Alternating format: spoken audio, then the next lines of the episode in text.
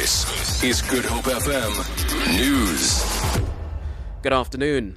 President Jacob Zuma is addressing the COSATU Workers' Day rally in Mamelodi outside Pretoria. The ANC, SACP, and Sanco are joining the event. Earlier, the SACP used the occasion to vow to be COSATU's dependable ally. The celebration comes at a time when expelled COSATU leader Zwelinzima Vavi has convened the Workers' Party with a view of forming a federation that will rival COSATU.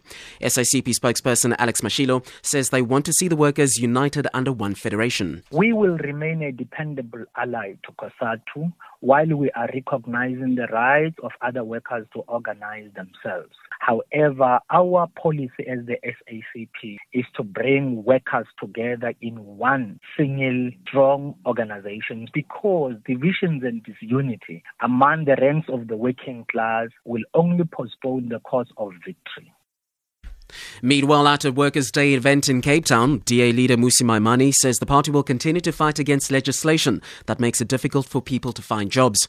He says the past decade, the city of Cape Town has repealed over 300 outdated bylaws, policies, and plans that hindered entrepreneurs from starting up small businesses. Cape Town now has the lowest unemployment rate of all the metros across the country. Maimane says it's unacceptable that more than 8 million South Africans are jobless 20 years into democracy. Anyone who creates a job is a hero in South Africa.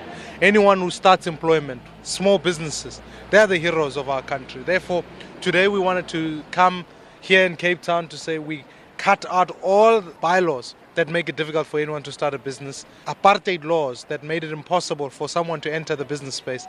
We wanted to cut that out, and we celebrate the fact that we've made progress in this regard, and we want municipalities all across the country to be at the forefront of making it easier Nine people have been killed on the Western Cape roads since the beginning of the long weekend.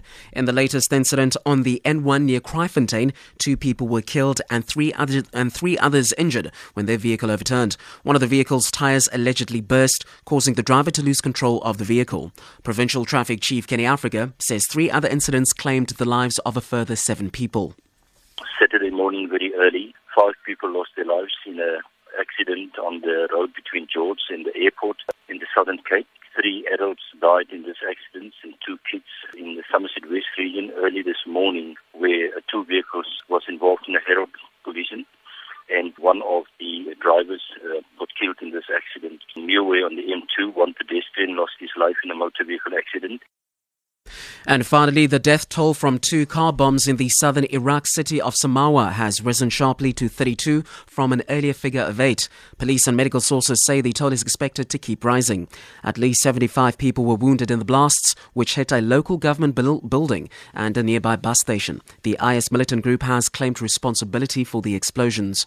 For Good FM News, I am Eugene Bateni.